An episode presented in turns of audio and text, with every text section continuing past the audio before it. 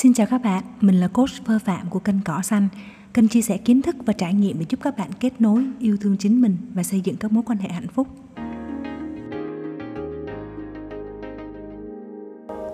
Xin chào các bạn, lại là Phơ đây.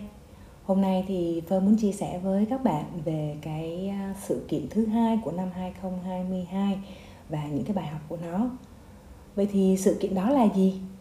Thì sự kiện đó chính là việc mà Phơ có một cái quyết định là thay đổi nơi làm việc của mình.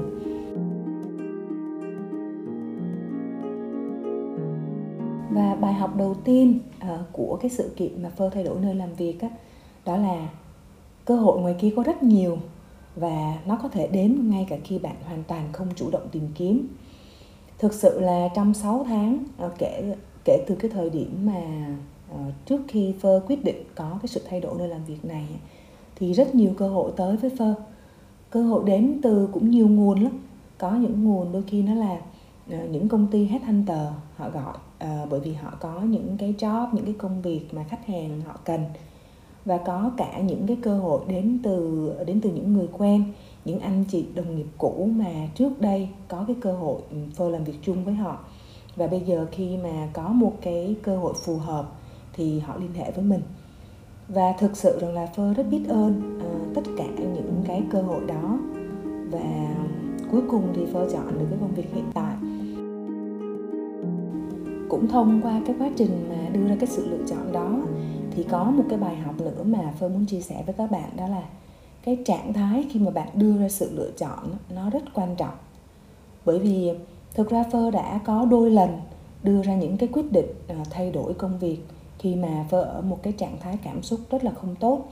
Đó là cảm giác bức bối đó là cái cảm giác cảm thấy mình bị, bị bất công đó là cái cảm giác mà mình cảm thấy rất là kiệt sức và mệt mỏi. Và vì mình đưa ra quyết định ở những cái thời điểm cảm xúc nó không cân bằng như vậy thì hệ quả đó là những cái công việc sau đó mình nhận thì gần như nó cũng đều không có đạt được cái sự thuận lợi cũng như là được cái kết quả như mình mong muốn còn đối với cái quá trình lựa chọn của mình ở thời điểm giữa năm 2022 á, thì thực sự rằng là mình cảm thấy ở thời điểm đó cái cảm xúc của mình nó khá là cân bằng. Mặc dù là mình vẫn có những cái áp lực những cái mệt mỏi trong công việc bởi vì thời điểm đó thì nó là cái mùa cao điểm của những cái sự kiện mà mình đang phải là cái người chịu trách nhiệm chính. Nhưng mà nó không đồng nghĩa với cái việc đó là mình bị mất kiểm soát hoặc là mình rơi một cái trạng thái cảm xúc rất là tệ mà mọi thứ nó vẫn đang nằm trong cái vòng kiểm soát của mình. Và chính vì như vậy á nó cho mình cái sự chủ động để mình có thể đưa ra được những cái sự lựa chọn mà nó tốt nhất cho mình ở thời điểm đó. Và sau 6 tháng thì mình vẫn thấy rằng là đó là một cái một cái lựa chọn mà mình cảm thấy nó đúng đắn. Sau cái um, quá trình mà đưa ra quyết định á, thì à, mình nghĩ rằng là bây giờ mình sẽ chia sẻ với các bạn về cái quá trình mà mình có được cái sự uh, chuyển đổi công việc cũng như là cái quá trình mà mình bàn giao công việc uh, đối với công ty cũ. Thì tôi có một cái tâm niệm đó là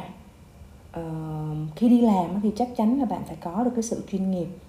Bạn đến như thế nào bạn làm việc ra sao thì khi mà bạn rời đi thì nó cũng phải như vậy và còn một cái điều quan trọng hơn nữa là bản thân phơ với lại à, anh quản lý trực tiếp cũng như là là anh quản lý cấp cao ở trong công ty và các bạn đồng nghiệp thì tất cả những cái mối quan hệ đó mình mình thấy nó rất là tốt và mình vẫn muốn duy trì nó. Và mình muốn thực sự là một người đi làm thuê chuyên nghiệp. Như vậy thì khi mình có được cái cái quyết định là mình sẽ thay đổi công việc á, thì mình rất là chủ động chia sẻ cái kế hoạch đó với um, với người sếp của mình, với cái anh quản lý trực tiếp của mình. Và cùng với cùng với anh đó thì mình có một cái sự thảo luận về cái kế hoạch bàn giao. Và các bạn biết rằng mình ờ, mình đã hỏi thẳng anh luôn là anh muốn em làm đến khi nào? Bởi vì ờ, mình tin rằng là không phải công ty nào cũng sẽ có thể rất là nhanh chóng để mà tìm ra được một cái nhân sự thay thế cho một người nào đó bất kể đó là à, đó là một cái bạn ờ, mà đang làm công việc gọi là à, thực thi hàng ngày hoặc là đó là một quản lý cấp trung hoặc là quản lý cấp cao. Và khi mà cùng nhau thảo luận một cách rất thẳng thắn như vậy thì cái quá trình bàn giao của mình nó kéo dài hơn 2 tháng lận. Và gần như là mình đi làm đến cái ngày cuối cùng. Có nghĩa rằng là ngày hôm nay thì mình kết thúc công việc ở công ty cũ và ngày hôm sau thì mình làm việc ở công ty mới luôn. Chứ nó không có bất kỳ một cái ngày nghỉ phép nào của mình ở giữa luôn nhưng mà thực sự rằng là mình vẫn cảm thấy rất là thoải mái với cái quyết định đó của mình. Mình cảm thấy rất là trọn vẹn trọn vẹn với um, với chính bản thân mình, trọn vẹn với công ty cũ và trọn vẹn với cả công ty mới, với cái cơ hội mới mà mà mình có.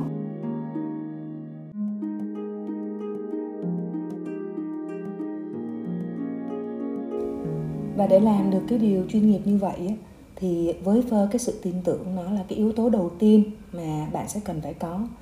bạn phải tin tưởng vào cái nơi mà bạn đang làm việc. Và chính những cái người mà làm việc chung với bạn cũng sẽ phải có cái sự tin tưởng vào bản thân bạn. Vậy thì cái sự tin tưởng này nó hoàn toàn không phải đến trong một sớm một chiều, mà nó phải thông qua một cái quá trình xây dựng lâu dài, thông qua cái cách mà bạn làm việc, thông qua cách mà bạn ứng xử thông qua cách mà bạn xử lý những cái vấn đề trong công việc cũng như là những cái giá trị mà bạn đem đến cho tổ chức, cho tập thể mà bạn đang làm việc cùng. Và một cái tư duy rất quan trọng, đó là khi mà bạn làm ở bất kỳ đâu thì bạn cũng sẽ phải cần cân đối giữa những cái lợi ích của cá nhân, của tập thể và của tổ chức. Và điều cuối cùng mà phương muốn chia sẻ với các bạn đó là một cái tổ chức hoặc một cái công ty thực ra nó là một cái thực thể khá là vô hình nhưng mà những con người làm việc ở đó, những cái mối quan hệ mà bạn có thì nó lại rất hữu hình. Bạn có thể nhìn thấy, bạn có thể cảm nhận và bạn có thể tương tác với nó.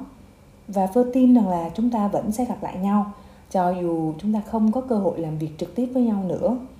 Vậy thì rất quan trọng đó là cái việc bạn xây dựng cái hình ảnh cá nhân của bạn. Bạn là ai? Bạn muốn người khác nhìn nhận bạn như thế nào?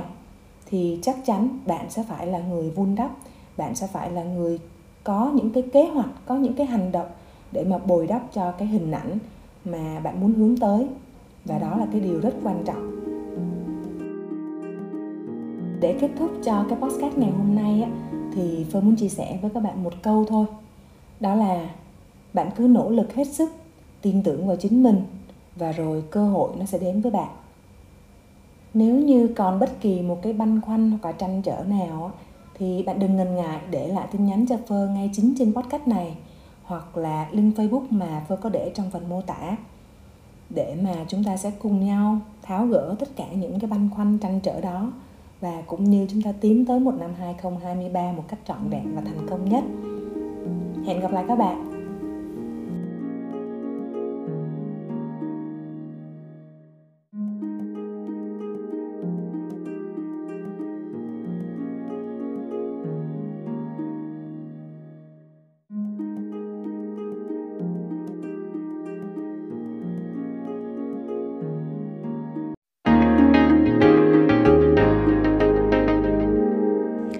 chào các bạn, mình là coach Phơ Phạm của kênh Cỏ Xanh. Kênh chia sẻ kiến thức và trải nghiệm để giúp các bạn kết nối, yêu thương chính mình và xây dựng các mối quan hệ hạnh phúc.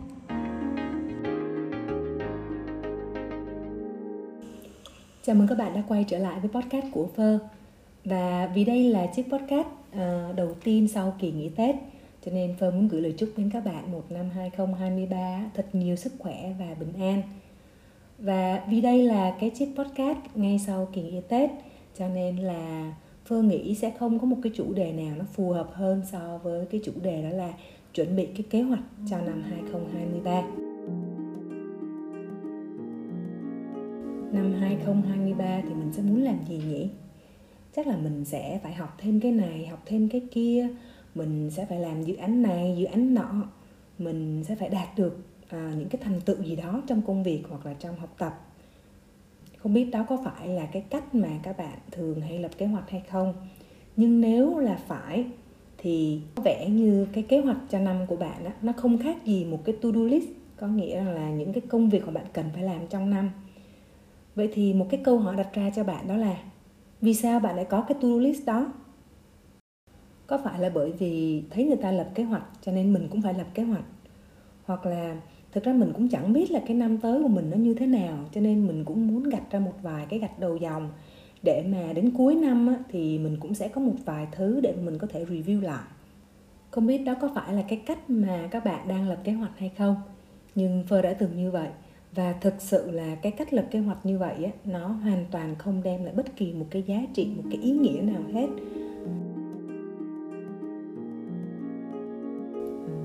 Chia sẻ với các bạn là cách đây vài năm Phơ cũng đã từng lập kế hoạch như vậy. Và Phơ vẫn nhớ là mình có một cái một cái list công việc và trong đó bao gồm cái việc đó là trong năm mình phải đọc 10 cuốn sách. Và Phơ đã thực hiện kế hoạch đó một cách rất là sâu sát. Có nghĩa là thậm chí đến cuối năm khi review lại, mình đọc còn nhiều hơn cả 10 cuốn sách nữa cơ. Và thể loại sách mà Phơ đọc thì nó cũng rất là đa dạng, từ những sách phát triển bản thân, sách về kỹ năng à, những cái cuốn sách văn học những cái tác phẩm nổi tiếng chẳng hạn. Nhưng mà cuối cùng đến lúc mà review lại thì thực sự là mình không thấy nó có một cái ý nghĩa nào cả. Và mình đọc theo kiểu là đọc cho xong đọc để mà lấy thành tích vậy thôi. Lấy một cái ví dụ khác á, là nếu như mà chúng ta mong muốn được rằng là năm tới chúng ta sẽ được thăng chức được lên vị trí quản lý vị trí trưởng nhóm chẳng hạn. Và sau rất nhiều nỗ lực á, bạn đã làm rất là nhiều thứ để thể hiện năng lực của mình để đóng góp cho tổ chức. Nhưng rồi cuối cùng á, cái mong muốn của bạn thì nó không có đạt được bởi vì rất nhiều lý do. Bạn đánh giá thành tích cá nhân của bạn thì rất là tốt nhưng mà cái đóng góp trong à, kết quả của tổ chức của tập thể thì nó lại không có biểu hiện. Hoặc là công ty bạn thì đang không có bất kỳ một cái vị trí trống nào ở vị trí quản lý để mà có thể đề bạt bạn lên và có thể là trong tổ chức sẽ có một cái người nào đó họ xuất sắc hơn, hoặc là họ xứng đáng hơn, hoặc là họ sẽ phù hợp hơn ở cái thời điểm đó để mà họ được thăng chức trước bạn. Vậy thì rõ ràng là ở trong cái tình huống này khi mà bạn đặt cái kỳ vọng ở bên ngoài và nó phụ thuộc vào rất nhiều yếu tố như vậy thì khi mà bạn không có đạt được thì nó sẽ đem đến cho bạn một cái thất vọng rất là to lớn.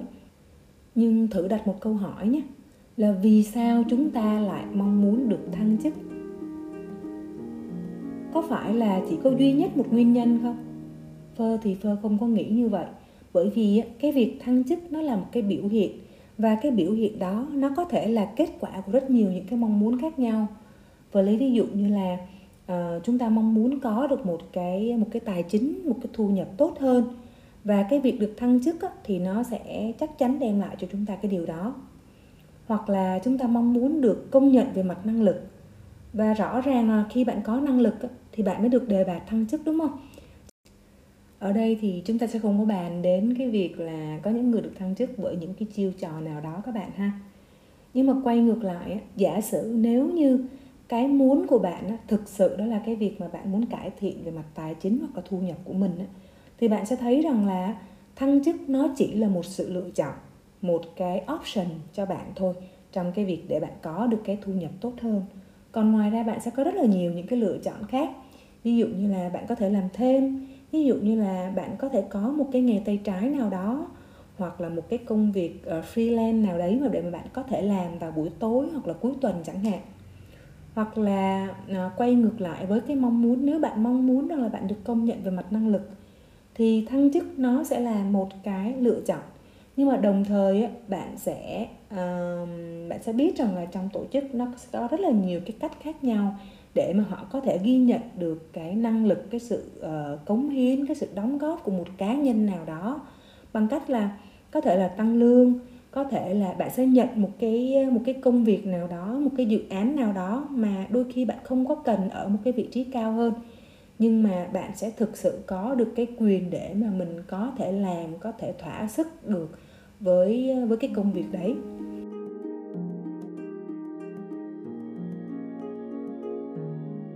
Nên nếu như mà bạn biết chính xác được mình muốn gì,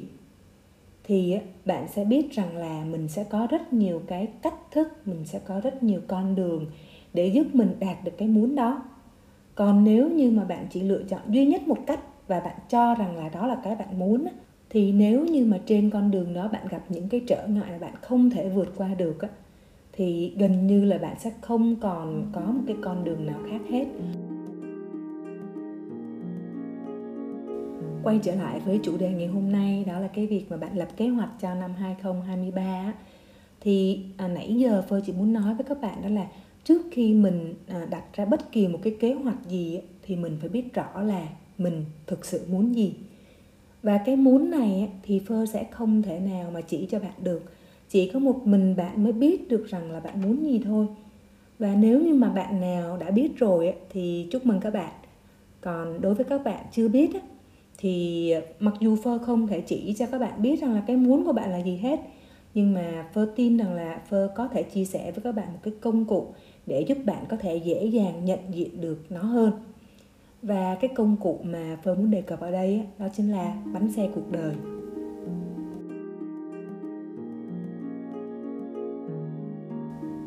Bánh xe cuộc đời là một cách rất là đơn giản để bạn có thể dễ dàng nhìn được các khía cạnh cuộc đời của bạn một cách rất là trực quan và sinh động.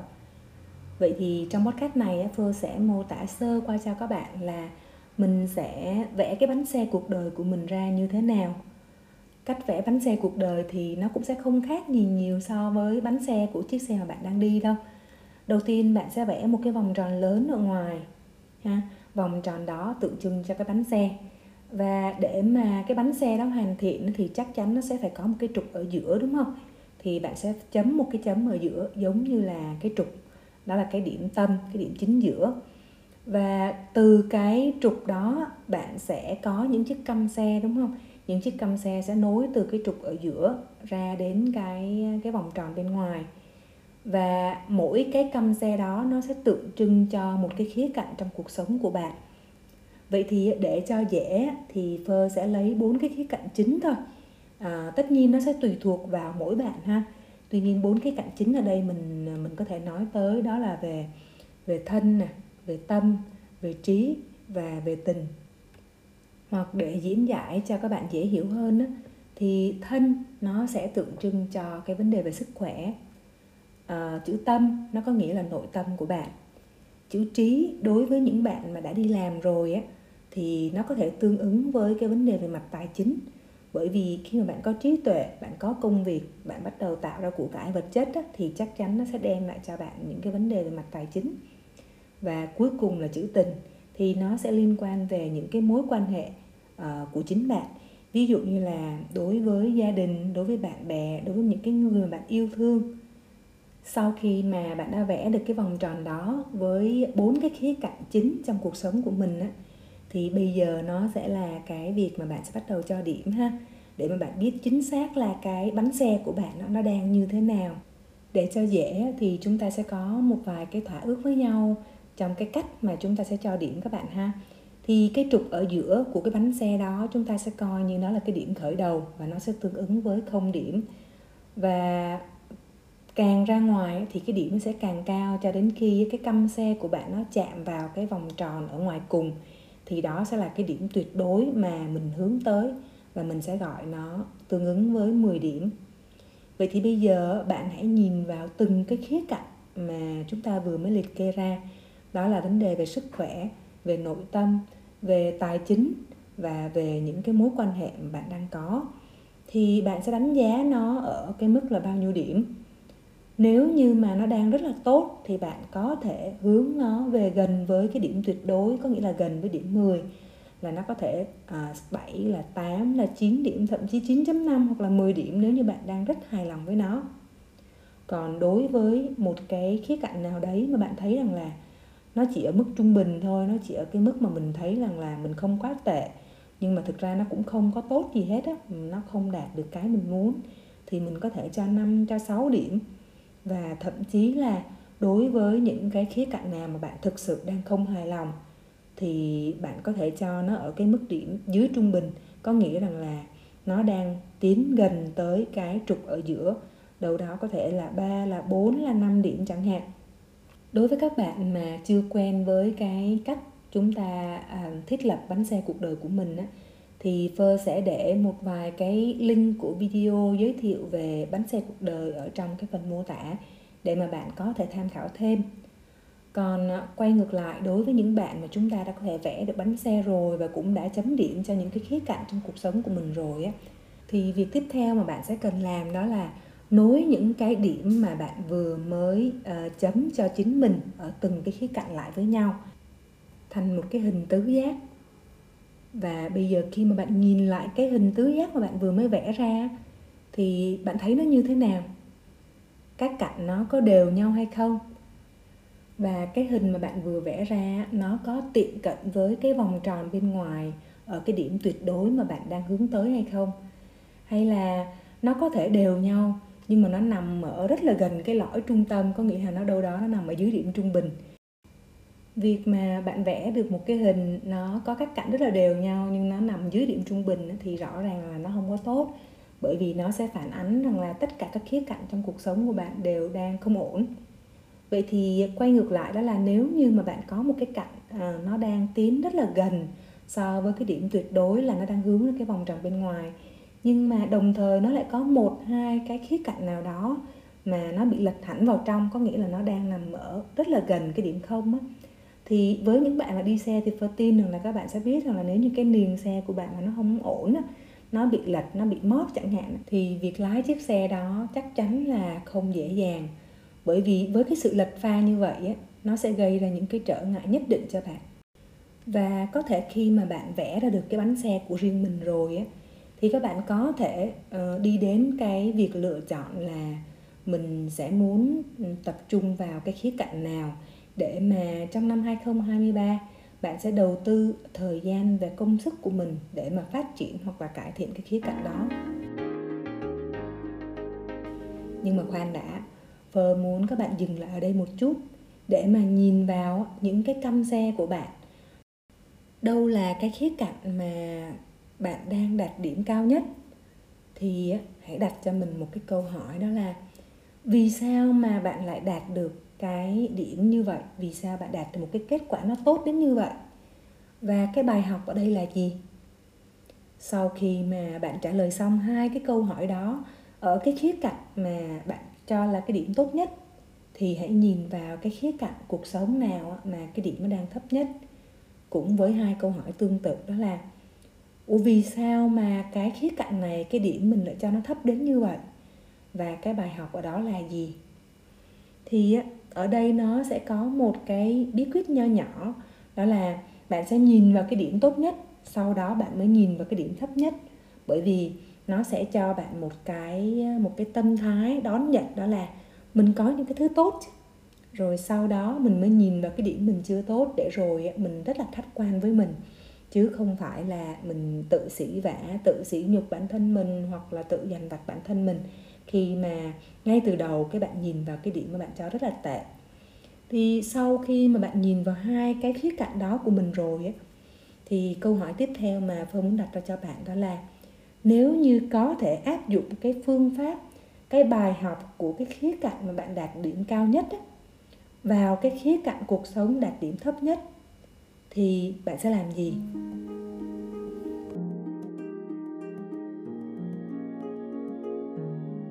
Và bạn biết đó,